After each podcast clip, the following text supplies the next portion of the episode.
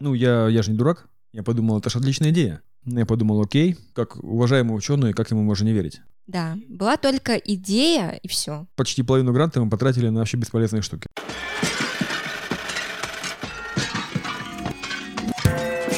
Привет, я Лина. А я Арина.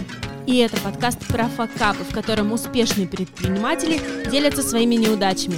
К нам в гости приходят интересные люди, и вместе мы обсуждаем, что пошло не так в их бизнесе и каких ошибок они понаделали. Подписывайся на нас в Яндекс.Подкастах, Spotify, Apple подкасты и везде, где вы их слушаете. Наш подкаст будет выходить по четвергам с 16 января. Он не видел, надеюсь, сценарий? Нет, ничего не видел. Вот и выявим, какой он эксперт по стартапам. Факап? Черт, у меня экран погас. Факап — это не стыдно, даже если он на несколько миллионов. Учиться на ошибках — это бесценно, особенно на чужих. С вами я, Лина. И я, Арина. Я хотела сказать, что у нас сегодня случился факап и нет гостя, но это не так. У нас в гостях человек, которого я, честно говоря, даже затрудняюсь представить. Это мой большой друг, эксперт по хлебу, имеет свой вкус в яблоках, разбирается в акселераторах и вообще укращает единорогов. А еще он мой муж. Николай Бабин у нас в гостях. Привет. Коля, как ты думаешь, услышим ли мы сегодня, чего даже Арина не знает? Ну, смотря как вы будете спрашивать. Какая у тебя цена факапа? Я получил свой опыт за 2 миллиона рублей. Ну, это только в деньгах, если выражать. А так-то куча времени, куча нервов. Арина не даст соврать. Она очень переживала, да я тоже. Первый вопрос, наверное, даже будет к Арине. Арина, каково это быть женой стартапера? Это очень большая любовь. Я хочу сказать, что только она спасает. Быть женой стартапера — это целая философия. Вот философское отношение ко всему должно быть. Это постоянные скачки. Сегодня у тебя успешный муж, которым интересуются инвесторы, у которого офигенно бизнес-идея, у которого все получается, у которого все летит, а завтра миллиардер, нищеброд, банкрот. А на следующий день у тебя что-то идет не так, к тебе приходят проверки, у тебя штрафы. Коллекторы? Ну, коллекторов у нас, кстати, дело так и не дошло. Пока не дошло, да. Давайте тогда начнем сначала, Коль. Расскажи, с чего все началось, как получал свой опыт за 2 миллиона рублей? Изначально я вообще не думал о том, чтобы быть каким-то предпринимателем. Я жил спокойной жизнью с одной из своих девушек бывших. Жил, не тужил, пил по вечерам. Но вот однажды я увидел в своем универе так объявление: построю МИП за неделю. Давай, что такое МИП? МИП, да. Я подумал сам, а что такое МИП? Оказывается, что это малое инновационное предприятие, которое можно сделать вместе с вузом, и ты берешь за основу какой-то патент, который изобрели ученые, и ты его коммерциализируешь. За это вуз берет 10% и тебе всячески помогает. Ну, я же не дурак. Я подумал, это же отличная идея. Это не надо носки продавать там и из Китая что-то возить. Хорошая, уважаемая будет профессия. Что-то сделать новое. И я пошел на свою кафедру, которую я закончил уже 3 года назад, и говорю, вот я с вами учился, вы меня знаете, я с вами учился, давайте я вам помогу. У вас же наверняка есть много разработок, а они там никак вам денег не приносят. И вот так я познакомился с одним из наших ученых. Не будем озвучивать его имя. Не будем озвучивать его имя, да. А что, можете прийти, напомнить о себе? Да нет, мы с ним нормально поработали. То, что было дальше, это только мои ошибки. Получается, сам ты ничего не изобретал? Я ничего не изобретал, я был техноброкером. Я тогда не знал, опять же, что это такое. Но говорить маме или девушке, я техноброкер, наверное, солидно, да, звучит? Конечно, я и сейчас именно говорю, что я техноброкер или я скаут. Только никто не понимает, что это такое, и приходится переводить. Это же круто, что никто не понимает. Так, у тебя, получается, была коммерческая жилка и ученый. Что дальше? Судя по тому, что я профакапил 2 миллиона рублей, мне не было коммерческой... Почти 3. Ну, до тебя же дошло, что нужно возить не носки из Китая, а вот заниматься чем-то. У тебя даже какая-то была благая... Если говорить о коммерческой жилке, то, наверное, лучше уж носки возить из Китая. Потому что там все точно. Ты купил носки за $1, продал за 5. Что случилось дальше? Я пошел к этому ученому, попросил его дать мне список патентов, которые были бы интересны рынку. И так я нашел изобретение, которое мне показалось удачным. Ты скажешь, что это за изобретение? Конечно, скажу. Конечно, это оборудование для разделки замороженной рыбы без ее размораживания. С помощью электрогидродара. Что такое электрогидродар? Короче, если говорить вообще очень просто, берешь блок рыбы замороженный. Обычно это 25 килограмм рыбы. Да, я представляю. Это такой брикет огромный, ты же не будешь людям продавать 25 килограмм. Поэтому ее обычно размораживают сначала, потом разделяют на отдельную рыбку и замораживают там по килограмму, по 0,5 килограмма. И при этом проходит очень много времени, с рыбы все это стекает, сок теряется. Ну, соответственно, вес у рыбы тоже теряется. Вес рыбы теряется, да. А самое главное, качество ухудшается. Качество ухудшается, потому что говорят, что рыба вроде 1 раз замороженная, а на самом деле 2. Первая заморозка проходит в океане, когда ее ловят и сразу же замораживают. Мы придумали такую тему с ученым. Берешь этот брикет рыбы, помещаешь в воду, снизу два электрода и бьется током, там под водой прямо. И создается своего рода молния, которая под очень большим давлением действует на этот брикет рыбы. Лично тебя чем привлекла эта идея? В чем ты увидел какой-то потенциал? Не знаю, вот ёкнуло, что, блин, да, это будет круто, принесет денег и пользу. Во-первых, я же работал в пищевке, я учился в пищевке, инженер пищевой промышленности. Я продавал до этого оборудование для копчения рыбы, и немножко понимал рынок, знал потенциальных клиентов, поэтому подумал, вот это мое. А ты понимал в тот момент, что тебе придется создать целое оборудование? Конечно, понимал. С другой точки зрения, я видел плюсы большие в этом оборудовании. А минусы? Минусов не видел. Чудесно. Ага, уже была у вас, получается, идея, и что? Что вы сделали дальше? Кроме идеи, был даже прототип. Говорю, давай мы посмотрим на него, и я уже решу, что с ним делать.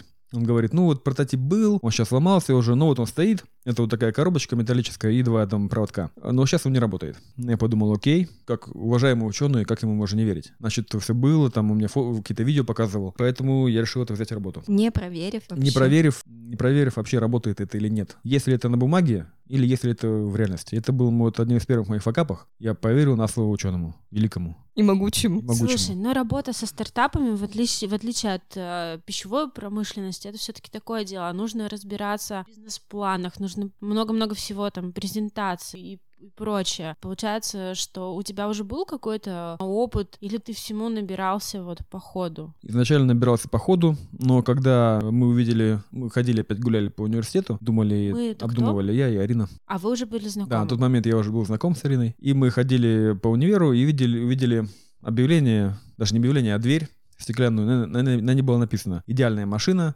акселератор стартапов. Что это такое? Ни одного слова, кроме как стартапа, мы даже не понимали. Да и стартапы мы, наверное, не знали, что это такое. Да. Подождите, давайте, чтобы сейчас не перескакивать. А вы уже были знакомы, когда была вот эта идея с вот разделочным комплексом для рыбы? Мы были знакомы, да, немного, буквально полгода, да? Мне было тогда 20 лет. Да, дело в том, что та девушка, с которой заранее до этого встречался, она моих навыков предпринимательских интереса не оценила вот к этому делу, и мы с ней расстались. Так, в твоей жизни появляется Арина, а у тебя есть ученый и какое-то некое изобретение, которое не работает. Как бы работает, но как бы и нет. На бумаге работает, да, но подтверждения нету. И вы продолжаете совместную работу над ним. Да, мы пошли в акселератор, там проучились полгода, наверное. Давайте поясним для тех, кто не знает, да, это мы с вами такие прошаренные и научные жизнью, что такое акселератор для других. Объясни, что такое. Акселератор — это такая образовательная программа для стартапов, которые совершенно такие зеленые стартапы, которые приходят, они не умеют ничего абсолютно. Они не знают, как общаться с инвестором, как привлекать деньги, как... Не понимают даже, что такое продукт, ценностное предложение. Они вообще ничего не понимают, да. Ну, вы такими и были. Мы такими и были, да. Была только идея, и все.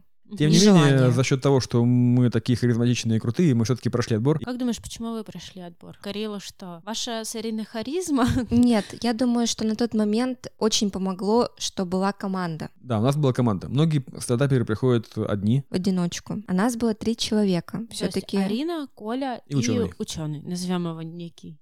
Да, и дополнительно еще очень большой плюс был. Мы отличались от других. В то время все стартапы — это приложения были, какие-то айтишные. А мы были такой тру-хардкорный проект. Который можно пощупать руками, потрогать, потыкать. Да. Мне кажется, это тоже для акселератора это дополнительное... То есть если он обучает не только айтишников, но и такие проекты, это хорошо для него. Поэтому нас и взяли. И сколько вы там проучились? Полгода. По результатам этих 6 месяцев что было? Получили грант фонда Бортника 2 миллиона рублей. И вот здесь уже и деньги. Да, мы съездили там в Чехию. На эти деньги. Что делали в Чехии? Ну, давайте поясним, да, чтобы люди не думали, что, получив грант, можно его куда угодно. Или вы все-таки как-то по своему усмотрению распределяете? Нет, конечно же, когда ты пишешь заявку на грант, ты указываешь, на что деньги будут потрачены. Тут грамотно написать надо. Если ты напишешь, что у тебя будет там по итогу 4 патента через год, у тебя должно быть 4 патента. Если ты их не сделаешь, то и тебя гранты не закроют. Ты должен будешь часть вернуть денег. Об этом мы не знали и тоже написали там слишком много. И это тоже факап. Давайте еще раз. Правильно ли я понимаю, что грант, деньги грантовые нельзя потратить на все, что ты хочешь? Конечно. Там это можно потратить на какую-то закупку оборудования, на съем площадей для офиса или для... На зарплату. Производственное помещение. И случилось дальше самое ужасное. Самая большая ошибка. Как только мы получили деньги, Коля уволился. Да, вот, кстати, я сразу же уволился. Откуда? Я работал в компании, которая занималась продажами оборудования. Где я работал тогда? В Диполе. А, компания Диполь, да. Петербург, компания Диполь. Я там был сервисный инженер, и мы делали испытательное оборудование. Год проработал, и как только получил грант, я послал всех в жопу и говорю, я теперь крутой предприниматель. Кто вы такие? А я была студенткой. была студенткой, да. То есть у меня не было никаких денег, я не работала, у меня была стипендия 2000 рублей, а у Коли был достаточно большой доход, он получал в среднем, наверное, 1060. На то время, да. Это было ого-го. Ну, для тебя это... Для меня это было много, как бы нам хватало денег. Мне это уже не хватало. Мы снимали квартиру, чтобы, ну, как бы было понятно. В Питере. Нужно подчеркнуть, да, что... Да, мы снимали в Питере квартиру. У Коли было один, наверное, кредитка, наверное, одна была. Ну, так по мелочи что-то. Условно, 65 тысяч вместе с моей стипендией, да, там мне еще родители немножко помогали. Этих денег хватало. И тут я просто беру и увольняюсь с работы. Коль, ну вот этот жест увольнения с работы, это все-таки, не знаю, может, звездочка все-таки стукнула? Корона начала царапать потолок? Нет, на самом деле просто мне нужно было время, чтобы заниматься этим проектом. А там я не мог. Я думал, что я не мог совмещать. На самом деле мог. Самое интересное, что по гранту мы могли себе платить зарплату на руки 26 тысяч рублей каждый. Мы посчитали, что, в принципе, эти 52 тысячи нам их должно хватить. Да, то есть получала зарплату я, по гранту я, Арина получала. Мы были официально трудоустроены в своей же компании, мы платили налоги, все было официально. Я был генеральный директор. А я была женой генерального директора. Ученому мы не платили деньги. А он что, за еду работал? Ну, по сути, он ничего не делал-то. Он просто дал нам и говорит, описание... Пользуйтесь. Если что-то принесете там деньги, то дальше будем работать. К слову о жене стартапера. Когда мы посчитали все наши доходы и расходы, свободных денег у нас оставалось 12 тысяч в месяц. И когда мы посчитали, что у нас вот будет такая сумма, мы приняли решение, что да, коль мы с тобой выживем, ты что, конечно, увольняйся. 12 тысяч в месяц, да, в Питере. Математика. 52 мы платили аренду квартиры, мы платили кредитки, еще какую-нибудь фигню там обязательно. Оставалось чистых на еду, на проезд 12 тысяч. Конечно, увольняйся. Ты что, говорю, нам зачем нужны деньги? У нас такая идея, нам сейчас как инвестиции как повалят. Получается, факап то, что я Арину послушал, да? Нет, это был не факап. Не то, что ты меня послушал. Было дальше еще хуже. Мы начали говорить нашим родителям, а что Коля-то уволился. А они такие, вы что, говорит, с ума сошли? Говорит, вы как уволился? Куда уволился? Зачем? Не, я хочу отметить, что это хорошо, когда есть какое-то рвение и желание как можно быстрее все сделать. Угу. Но увольняться надо тогда, когда у тебя уже что-то есть. Это я вот понял. Это ты сейчас уже с высоты своего опыта говоришь. Да. А на тот момент ты ушел с работы. Я ушел с работы, да. И полностью с головой вы с Ариной ушли в, собственно, стартап. Да, вот в тот момент мы как раз учились в акселераторе, мы ездили на выставку в Москву, мы ездили в Чехию с этим проектом. Мы нашли себе еще одного техноброкера, которому мы тоже заплатили деньги с гранта. Ну, это было официально все. На создание документации. Да, на разработку, на чертежи. Тоже вот я слишком перепрыгнул и начал делать чертежи за деньги. Хотя ничего не было ясно еще. Вот, потратил довольно много. Почему мы за полгода так и не проверили? Потому что надо было сделать что-то, потом уже проверять. Мы пытались сделать, да. Но надо было, на самом деле, даже и без денег можно было все сделать. И я сейчас понимаю, что много вещей можно сделать без денег. На каких-то партнерских отношениях, сделав что-то руками, на коленке. Для проверки гипотезы. Я просто знаю, что вот эта схема в Москве за деньги, в Екатеринбурге по бартеру, в Питере по любви, она, видимо, и у вас... Про Москву сказать не могу. Но на тот момент вы уже, получается, потратились. Да. С своего гранта. Ну, почти половину гранта мы потратили на вообще бесполезные штуки. Это поездка в Чехию. Ну, хотя бы, наверное, отдохнули. Чехию посмотрели. Мы там были 3 дня. Кстати, было очень хорошо. Это было вот ровно 3 года назад. В Прагу поехали, там, новогоднее настроение, все дела. Это я помню, да, хорошо было. И большие амбиции. Ну, конечно, я такой... Чувак там из города Железногорска, Курской области выступает в Праге, в Чехии на конференции перед инвесторами. В Чехию съездили, половину гранта профукали. Дальше как развивались вообще события? Ну, потом получили вторую часть гранта, это еще 1 миллион. Давай вот тут поясним, что момент между получением первого и второго транша, он затянулся, потому что мы не смогли вовремя предоставить документы по отчету. Там вообще геморрой с отчетностью. Надо очень хорошо знать эти бумажки. И этот период получения 2 миллиона рублей, он затянулся так месяца на 3. И мы все это время жили на кредиты. Да, денег не было, был такой разрыв. Вы оформляли в банке кредиты? Да. Мы оформляли в банке кредиты и кредитки, чтобы, одна кредитка кончается, оформляешь другую, закрываешь там, на большую сумму оформляешь вторую, закрываешь первую и живешь на вторую. Так у нас было 3 или 4 кредитки только на мне. И 1 кредит там, что-то такое. На общую сумму какую? Сколько? Это, наверное, Арина. Я по итогу, не знаю, вот даже прям совсем под конец истории, 2 миллиона были потрачены, и плюс еще около миллиона, это были личные средства. Да, долги, кредиты. Да. У нас было 7 кредитов, 7. Начиная там сумма от 25 тысяч, заканчивая, по-моему, в 250. Ну, у нас еще был свадебный кредит. Жёте. Который мы же это еще и свадьбы сыграли в это время примерно. Ну, хоть не на деньги грантов. Нет, это было еще. Взяли кредит, да, тоже. И вот еще один, кстати, я хочу заметить. Если вы понимаете, что ваш проект не работает, лучше его бросить, уйти от него, не тратя ни деньги, ни ресурсы, ни время. Пристрелить хромую лошадь. Да, это очень важный навык. И им надо знать это и делать. Вместе. Но вы этого не сделали. Мы были неопытные, но сейчас я могу сказать, что я стал гораздо опытнее, когда я... Что, готов ввязаться в новый проект? Да даже не в этом дело, это мы поговорим попозже. Но я когда учился в акселераторе, нам сказали такую тему, что американские инвесторы и крутые инвесторы, которые настоящие инвесторы, реальные, они не вкладываются в твой проект, если у тебя за плечами нет 2-3 провальных проекта. Такое обнадеживающее, конечно, наверное. И вот в тот момент мне это в душу очень сильно запало, я это обдумал, и у меня зародилась идея и про факапы, к такому философскому отношению к жизни, что неудача — это только опыт. В тот момент, когда мы были в этом периоде получения от одного транша до второго, Коля начал заниматься еще одним продуктом, еще одной услугой, как продажа оборудования. Я параллельно понимал, что мне надо еще что-то делать, и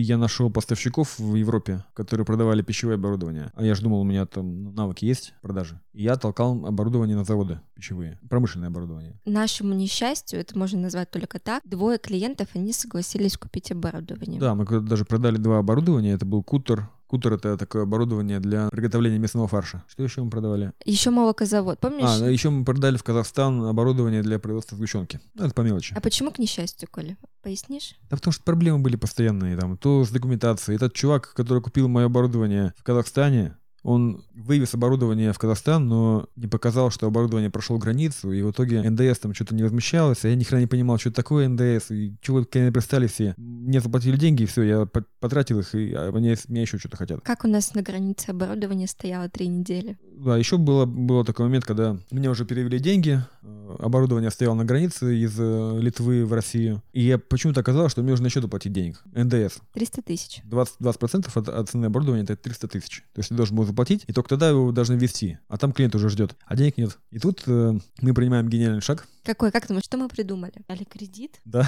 взяли кредит. На мое имя. Теперь уже на Арину. Взяли эти 300 тысяч, перевели на счет компании, сделали заем, оплатили НДС таможенникам, получили оборудование, отдали клиенту, клиент заплатил нам оставшиеся деньги. С этих денег компания заплатила Арине, Арина закрыла кредит. Хорошо закончилось. Это единственная хорошая история в нашей глобальной истории, что все-таки мы закрыли эту тему. Но проект у вас еще продолжал ваш стартап, он существовать, и вы пытались его развивать. У меня вопрос, почему вы не пошли к инвесторам? Мы пошли к инвесторам, это особый навык, продать инвестору то, что еще нет. Мы активно-то выступали на всяких мероприятиях по стартап-тематике. Мы были лучшими, да. Нас уже акселератор ведь научил, как правильно выступать, как доносить свою идею, как сделать презентацию хорошую. К нам все подходили и говорили, а что, давайте покажите, работает, не работает, давайте мы придем, вложим в вас деньги. Мы даже вам рыбу принесем. Они готовы были вложиться, а у нас ничего не было. Мы даже могли взять деньги, какую-то часть, но мы сами понимали, что это не работает, пока не работает, и не брали деньги. А по вашим прогнозам, когда то должно было появиться хотя бы прототипом MVP. Мы считали, что вот-вот. Каждый раз мы говорили, опа, на этой неделе мы точно все сделаем. Почему ты не рассказываешь про то, как мы купили ванну, генератор импульсного тока? Да, мы купили для этого все, для прототипа. Купили нержавейку. Ванну, да. Мы слепили из нее ванну, мы там прокупили провода, потратили на это порядка 500 тысяч. Где стояла ванна? Это мы поставили в универе на кафедре, потому что некуда было. Не дома, слава богу. Не домашние опыты. К счастью, нет. Там большая штука такая. Угу. Наверное, рыбу. Вот по поводу рыбы, это были даже наши инвестиции. Мы все-таки получили инвестиции. Профильный инвестор нам подарил 300 килограмм рыбы. Ого. Мы завалили весь университет этой рыбой. В каждом холодильнике универа была наша рыба. Смотрите, в вас инвестировали не деньгами, а рыбой. Круто. Килограмм рыбы рублей 500 стоил, так что можно посчитать, 100 килограмм это будет сколько? 150 тысяч рублей. Да, в нас инвестировали 150. Это круто. Зато вы в любом случае голодными бы не остались. По сути, да. Мы эту рыбу били, мы ее током хреначили. Вместо того, чтобы рыба должна распадаться на части, она просто в кашу превращалась. А ученые в это время что он говорит? А ученые, я не знаю что, я не знаю, что происходит. Может быть это, может быть то. Но при этом он никакого активного участия не принимал. А как вы думаете, почему? Мы поняли, что он теоретик, он вообще не практик. Он что-то там вывел, какие-то формулы дурацкие. Извините, конечно. Что-то там написал, у него по документам, по бумагам все сходится. А в жизни он никогда это не проверял, Не работайте никогда с теоретиками, работайте с практиками. Так, 300 килограмм рыбы, весь универ завален, стоит ванна. Ни хрена не работает. Ни хрена не работает, и вы принимаете решение, что Коля идет работать в такси. Да, я пошел работать в такси. Это компания таксовичков. Но Тибург, проект вы все равно еще не... Он у вас есть. Ну, на самом деле мы понимали, что это какая-то хрень уже. Надо было просто уже сделать так, чтобы закрыть грант. А история с оборудованием дорогостоящим, она в какой момент прекратила свое существование? Я понял тоже, что я не продажник, и мне сложно продавать. На заводы продать сложно очень оборудование. Все уже давно примазаны. У них есть свои поставщики, которым и отстегивают им или еще что-то. И нахрена им какого-то брать у меня, какого-то левого чувака, если он покупает 20 лет уже одного и того же. Ну понял, ты это только с опытом. Да. Получается. Я решил, что это же не мое, нахрен, ну его. А таксовать как? Таксовать? Ну, я проработал там 3-4 смены, получил там эти... 9000 ты получил. 9000. Тоже подумал, ну его нафиг. К тому времени я уже вышла на работу, сама устроилась, потому что я понимала, что семью надо спасать. У нас 7 кредитов. Наши расходы, они значительно перекрывают наши доходы. Коля вот таксовал, пытался еще что-то сделать, что-то реанимировать. Кошмар. Ну, слушай, за такой срок обычно женщины встают, уходят, хлопая дверью. Что тебя лично держало? Ну... Нет, было очень тяжело. Были и депрессии, были постоянные слезы. Я не знаю, как... я прям ревела. Но он мне всегда говорил: Арина, да ты чё? Говорит, да мы сейчас этому инвестору покажем, эти нас вложатся. Потом мы начали работать с Исландией, да? Или не Исландией? Какая была страна? Да, мы много куда возили наше оборудование. В общем, мы всем показывали. Плюс Коля начал в этот момент уже какой-то дорогой патент. Да, мы нашли еще один патент. Мы немножко вот эту тему с рыбой задвинули на второй план. Она вот там медленно умирала. Мы нашли еще один патент. У того же ученого все еще. Обалдеть. Но как тут я уже понял, что надо сначала проверить. Я это все проверил, это все работало. Там даже был на кафедре прототип. Я подумал, ну все, это типа наша тема. Все работает, все проверено, надо это продвигать. И мы возили эту штуку в Швецию возили, да, и в Австрию возили. Я вышел там на поставщиков, которые делают пищевое оборудование. То есть прям такие уже серьезные инвесторы. И там мы это все тестировали. И оказалось, что хоть это и работает, хоть это и... Экономит деньги. Экономит время, да. Это было оборудование для того, чтобы булочку в печи у тебя быстрее прожарить, ну, выпечь, на 8% быстрее. Если обычно булочка, там, допустим, 30 минут запекается, то там, тут у тебя за 22 минуты. Это круто, да. Ну, наверное, в массовом производстве получается, что да. Конечно, если у тебя большой завод, который производит хлеб, то 8% экономии — это круто. И это сбылось, да, это действительно было так. Они быстрее достигали температуры внутри, они достигали быстрее. Но оказалось, что это нахрен никому не нужно, потому что цвет булочки был другой. Какой? Булочка же, по идее, поджаристая должна быть. Ну, такая румяненькая, вкусненькая, аппетитная. Она была белая. Она была приготовлена, но она была беленькая такая. Не имела продажный вид. Не имела продажный вид, да. И это нахрен никому не нужно, все вот эти ухищрения и технологии. И это второй мой факап. Я в этот раз проверил уже, что все работает, но я пошел не от рынка, я пошел от технологии. Я подумал, что это всем нужно. Я потратил опять свое время и деньги. Именно вот это, Арин, ну вот не рыбное оборудование, а вот для булочек, ну это точно зайдет. Это точно залетит, да. И вот это постоянно, это точно взлетит, да ты что, не переживай, мы завтра, значит, проснемся с тобой вообще офигенно там. Миллионерами. Офигенно богатыми, известными. Меня это очень вдохновляло, очень воодушевляло. Я на какой-то момент переставала плакать. Обычно она начинала плакать примерно за неделю до даты выплат кредита. А вот где-то неделю после кредита она приходила в себя уже, и там немножко мы даже уже были повеселее. Когда надо было платить аренду за квартиру. Да, вот очень плохо. Да, конец месяца, это был жуткий период. Все, у меня начиналась депрессия. Я начинала думать, где найти денег. Как находили деньги? Кредиты брали. Кредиты брали. Пара с Колей, мама помогала, это вообще. Да, да. Мама пенсионерка, ей 60 лет, и она помогает своему. Вы представьте, мне было сколько лет? 30 лет. 30 лет, взрослый мужик уже берет деньги у мамы. У моих родителей брали. То есть мы у всех там по чуть-чуть, по чуть-чуть. Плюс мы сдали в ломбард все мое золото. Ну, это все равно мелочи. Ну, для кому это нужно, все эти бирюльки? Ну, для кого мелочи, а для кого нет. Плюс потом самый уже пиковый момент был, мне кажется, это вот самая последняя капля была. Что-то мы еще продавали, да? Главное, что не органы. Нет, не органы. Нет. Ну, компьютеры продали старые, там, телефоны старые продали. Коля пошел в микрозайм, и он от меня это скрыл. Да, парочку раз в микрозаймах я брал деньги, 1030 я брал, чтобы закрыть кредитом. Ну, за весь этот период я не могу сказать, что мы когда-то голодали. Мы никогда не голодали. В истории во всей есть, вы ездили в Эстонию, и она стала каким-то другим этапом. Ну да, было дело, мы просто там тоже, был акселератор в Эстонии, мы туда подали заявку на получение визы. Стартап-виза. В Эстонии есть такая программа. Мы ее получили. Да, Эстония привлекает к себе стартапы со всего мира. Это одна из моих любимых стран. Там очень все технологично, круто, там природа отличная. И при этом близко к России, много русскоговорящих.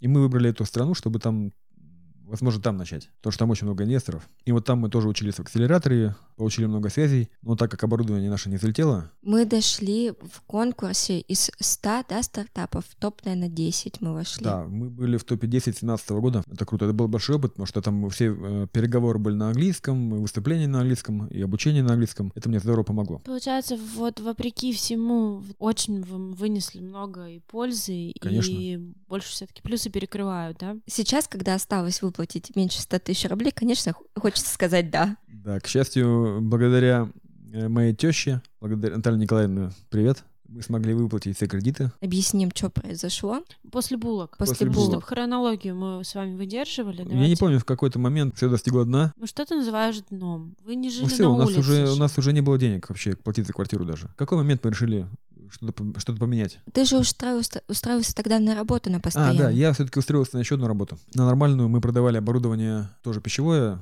за границу. То есть я был такой менеджер по продажам. И это мне позволило продержаться еще там полгода. Но там зарплата была 30 тысяч, плюс проценты от продаж. А ничего не продавалось? Нет, в конце я продал что-то. Это длилось полгода, и за эти полгода мы все равно не смогли финансово реабилитироваться. Все равно были очень большие долги. Они перестали копиться, но они так и висели на нас. Потому что в проект вы больше не вкладывались. Да, но долги-то остались. Получается, Арина получала 1050, да, я там 35 получал. И вроде как все нормально, там, новых долгов нет, мы спокойно живем. В какой-то момент я шла на работу с обедом, я понимала, либо мы сейчас что-то предпринимаем такое, что кардинально меняет нашу жизнь, либо из этого дна, то есть несмотря на то, что у нас есть постоянный доход. Я говорю: Коль, а давай поедем ко мне в Екатеринбург, поживем у моей мамы, мы хотя бы не будем платить ежемесячно 25 тысяч за аренду, и хотя бы эти 25 тысяч мы будем с тобой выплачивать эти кредиты долбаные. Я не знаю, как ты согласился. Я такой по натуре вообще человек, люблю путешествовать. Мне уже в Питере просто достало уже с работы до дома доехать час какой-то, тратить лишний. Нахрена мне это нужно? Я подумал, а чем будет теща не пожить? И хорошая мы полгода тема. Жили у моей мамы. Я еще за неделю сразу нашел работу тут в Екатеринбурге, под хорошую зарплату на хлебозаводе. Я работу тоже очень быстро нашла. И вот год назад, мне кажется, стало все реанимироваться. И наши кредиты, они стали... Таять на глазах. Я говорю: давай мы не будем докрывать большие кредиты, давай, с маленьких. 25 тысяч, 35 тысяч, 50 тысяч. Но их будет не 7, а их будет 5. Это психологически уже легче. То есть для тех, кто находится на финансовом дне, это такой совет: начинайте хотя бы по чуть-чуть, помаленьку эту всю историю убивать. Коля, ты вышел на работу. Да. Что происходило? Я вышел на работу, на хлебозавод. Вы же не закрыли на этом тему стартапов? Нет, конечно. Дело в том, что я приехал... Изначально еще в Питере, я нашел работу на хлебозаводе удаленно. И я сразу же понял, что что-то надо еще параллельно чем-то что-то делать. И так как я уже получил опыт в стартап-теме, как не надо делать, я подумал, почему бы не рассказывать проектам, как не надо делать? Это круто, это мало кто об этом говорит. И я пошел в акселератор работать, акселератор УРФУ. Позвонил просто из Питера и говорю: я там учился стартап-тематике там-то, там-то. Давайте попробуем с вами поработать. Я буду как одобрили. Параллельно работе на хлебозаводе я выполнял функции трекера. Трекер — это ментор проектов. Наставник. Кто такой ментор? Наставник, да. У тебя есть какой-то проект, ты его ведешь, помогаешь советом, пинаешь его, делаешь ему больно, подготавливаешь к инвесторам. Так понимаю, что тебе нравилось этим заниматься? Я обожаю это вообще. Мне очень близка стартап-тематика стала, и теперь я уже уволился из хлебозавода. Там контракт закончился, у меня был на год. И теперь я себя полностью обеспечиваю этой темой со стартапами. Капы на хлебозавод? Да, изначально я был под одним человеком, начальник был один хороший, а потом меня к другому направили. Это была такая змеюка вообще. Каждый день для меня было мучение туда ходить. Понимал, что у меня еще много времени свободного есть, а теперь-то надо его как-то занимать. И я нашел работу, опять же, в питерской компании теперь. То есть я уехал из Питера, чтобы работать на питерскую компанию IngoTech Innovation. Там я работаю как технологический скаут. То есть я ищу проекты для корпораций. Если какой-то стартап есть, можете ко мне обращаться, я вам найду инвестора. Отлично. Но я еще знаю, что к тебе могут обратиться и те, кто любит сидр. Да, это тоже тема моя любимая. Я понимаю, что не надо складывать яйца в одну корзину. Я занимаюсь и инновациями, и таким обычным бизнесом. То есть мы делаем из уральских яблочек сидр. Настоящий сидр, очень вкусный, полезный, хороший. Как ты пришел к этой идее? Я еще в Питере там пиво варил и сидру делал. Да, теперь это более профессионально. У нас есть цех. Пока маленькими партиями, 5 тонн мы делаем. Вы вообще поняли, да, что Коля очень деятельный? Да, вот в нем какой-то такой моторчик. Почему я все это делаю? Я просто думаю, что надо с чего-то начинать, надо все пробовать. Если не получится, ну и хрен с ним. Получится, ты получишь опыт какой-то. Слушай, ну многие все-таки в какой-то момент хотят стабильности. Но... Я очень хочу стабильности, я не так мечтаю. Судя по тому, как... у вас развивались события, еще до этого далеко. Каким вы видите будущее? Давайте сначала узнаем у Коли. Мне это так интересно. Ой, хорошая тема. Так просто, наверное, не ответить. Потому что 2 года назад я видел себя одним человеком. Давай никем. Как ты видишь вообще? То есть это все-таки будет какой-то, не знаю, ровный твой берег, к которому ты прибьешься в итоге? Или все-таки будешь еще находиться в постоянном поиске? Ты знаешь, наверное, я все-таки буду находиться в постоянном поиске. Теперь уже, когда я это распробовал, когда я был генеральным директором, когда я ездил в Прагу, когда я ездил в Швецию, там, общался, на выставке ездил, теперь я знаю, что это и как это. И это как наркотик. Хочется постоянно пробовать что-то новое. Но это будет все-таки в сфере инноваций, как ты считаешь? Инновация будет важной частью моей жизни, однозначно. Твои планы с Колей как-то совмещаются?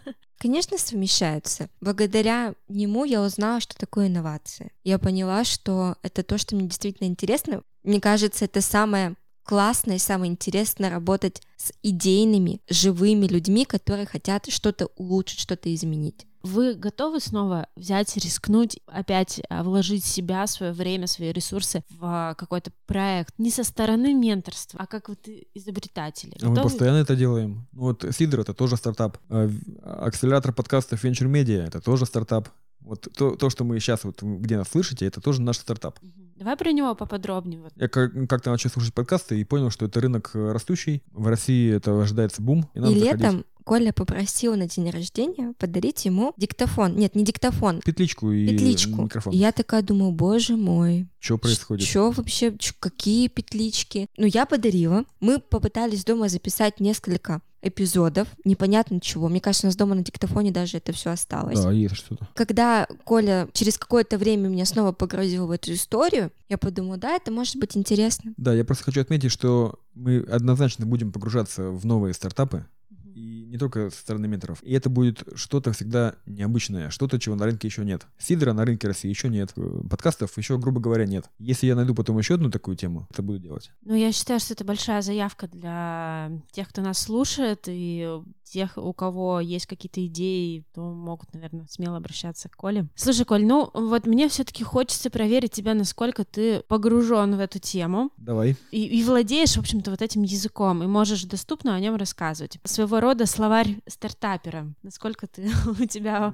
Тезариус такой развит. Называю слово, ты даешь ему понятное объяснение, такое, в общем, чтобы, как говорится, бабушка поняла. Да, это важно. Валидация. Валидация — это когда у тебя есть какая-то гипотеза, и ты ее путем опытов подтверждаешь. Молодец какой. Сочтено. Венчур. Венчур — это, если переводить дословно, это риск. То есть рискованные инвестиции, ты вкладываешь мало денег, скорее всего, ты их профокапишь, но если получится, получишь много денег. Ну что, собственно, тоже правильно, верно. Аутсорс.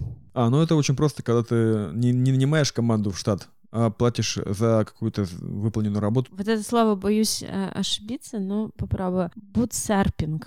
Бутстряпинг. Да. Это бутстряпинг. Это когда стартап не берет инвестиции от инвесторов, а развивается на свои деньги, чтобы долю свою не отдавать. Система самопомощи. Итерация. Тогда не знаю. Я знаю такое итерация. Что такое итерация? Когда ты, допустим, за неделю делаешь какое-то действие с продуктом и потом проверяешь результаты. То есть повторение цикла. Да. Тогда мой факап неправильно слово переписала. Конверсия. Конверсия — это, допустим, у тебя на сайт заходит 100 клиентов, кликает на ссылку там «заказать продукт» 10 человек, а покупает 1. Вот получается у тебя конверсия из входящих потенциальных клиентов 10%, платящих клиентов 1%. Покупателя. Вот это такая воронка, и сколько у тебя переходит процентов человека. Это тоже правильно. Лонц. Ой, вот это, слушай, не знаю. Я нашла... Может, что лонч? Лонц было написано на этом... созвучно с лонч. Что такое лонч? Сложно сказать, это запуск. Да. Когда ты делаешь какой-то запуск проекта своего. Вот я не знаю, как правильно читается, поправьте, если не права. Пивот или пивот. Да, пивот. Ты делаешь свой продукт и понимаешь, что ты что-то сделал не так, или это рынку не нужно, ты делаешь разворот и используешь уже то, что у тебя есть, но немножко продукт меняешь. Допустим, Airbnb изначально была идея какая? Ты сдаешь просто надувные матрацы в аренду, а в итоге это превратилось во что? Они сделали пивот в один момент. То есть перешли на тот сегмент рынка, где больше денег. Ну что, у меня вообще вопросов больше нет. Коля, Арин, спасибо огромное за погружение. Я думаю, что всем было очень полезно и приятно. У нас был в гостях Николай Бабин, технологический скаут, ментор технологических стартапов. Я вообще сам стартапер. Совет на будущее всем. Закройте нахрен все свои кредитки. Вот, это важно. Подождите, последний вопрос все-таки хочется закончить. Как участник и, не знаю, работник акселератора, какой главный совет начинающим стартаперам? Не бойтесь факапить, факапьте. Спасибо большое, всем пока. Пока. С вами был подкаст про факапы, в котором успешные предприниматели делятся своими провальными историями ведения бизнеса. Он был записан в акселераторе подкастов Venture Media. Подписывайся на нас в Яндекс.Подкастах, Spotify, Apple подкасты и везде, где вы их слушаете. Мы выходим каждый четверг. Смотри, не профакапь.